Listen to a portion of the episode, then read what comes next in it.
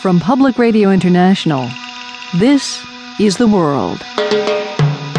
A co production of the BBC World Service, PRI, and WGBH Boston.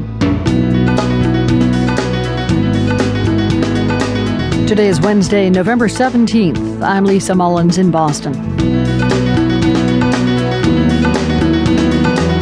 In Germany, heightened security after reports of a possible terrorism threat. German officials say it's time to be concerned but not to panic. Also, in the U.S., some are upset by thorough security pat downs at airports, but in countries such as India, nobody bats an eye.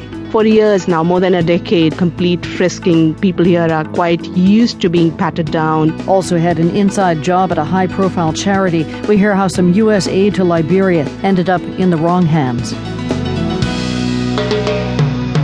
First, the day's headlines. BBC News with Zoe Diamond. Physicists have succeeded in capturing antimatter for the first time in a breakthrough which could lead to greater understanding of the origins of the universe. The European Nuclear Research Organisation, CERN, managed to trap 38 hydrogen antimatter atoms in a magnetic field for one sixth of a second. Professor Jeffrey Hangst, who led the research, explained what the scientists would do. The laws of physics say that antimatter and matter should behave in the same way. What we'd like to do is see if there's some difference that we don't understand yet between matter and antimatter. So we'd like to study the internal structure of antihydrogen. And that's the next step, and that's why holding on to them is so important. We need time to study them. The American Secretary of State Hillary Clinton has made a direct appeal to the Senate to vote on ratification of a nuclear arms reduction treaty with Russia, saying the United States could not afford to postpone the issue.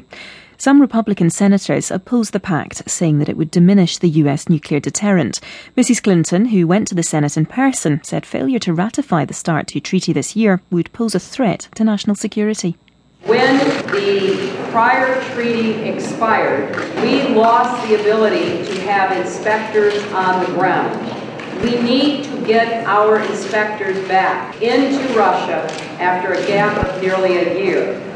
As our intelligence and defense colleagues have repeatedly noted, we are much better off with New START than without it. The United Nations says that it has shut down relief operations in northern Haiti because of violent demonstrations by protesters, blaming its personnel for bringing cholera into the country. More than a thousand people have died in the cholera outbreak, which some Haitians say was caused by Nepalese peacekeepers.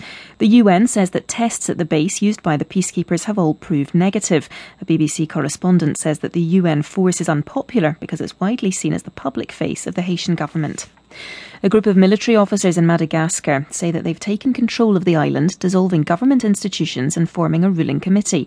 They called on the rest of the military to support them. However, the president of the defence cabinet told a journalist that the military had not turned, as he put it, and the government was still in charge. Jonah Fisher reports. What we're hearing is that in the last couple of hours, about a thousand people have rallied to where this mutiny or coup, if you like, was announced at a military camp near the airport, near the capital, Antananarivo. We understand that security forces loyal to the current regime in Madagascar broke up that roadblock, dispersed it with tear gas, and at the moment, the reports are that the situation is calm. Jonah Fisher reporting. This is the World News from the BBC in London. Hundreds of extra police have been deployed at airports and railway stations in Germany after the government warned that a terrorist attack might be imminent. The German Interior Minister Thomas de Maizière said that there were clear indications that attacks were being planned. In October, he played down warnings from the United States about possible attacks in Europe. The suspected Russian arms dealer Viktor Bout has appeared in court in the United States for the first time and pleaded not guilty to terrorism and arms trafficking charges. He was ordered to be held in custody without bail. A New York attorney, Preet Bharara, explained the charges against Viktor Bout, which include trying to sell arms to the FARC, the Colombian rebel group. Viktor Bout now stands charged in this district, the Southern District of New York, with four charges. One, conspiring to kill United States nationals. Two, conspiring to kill United States officers and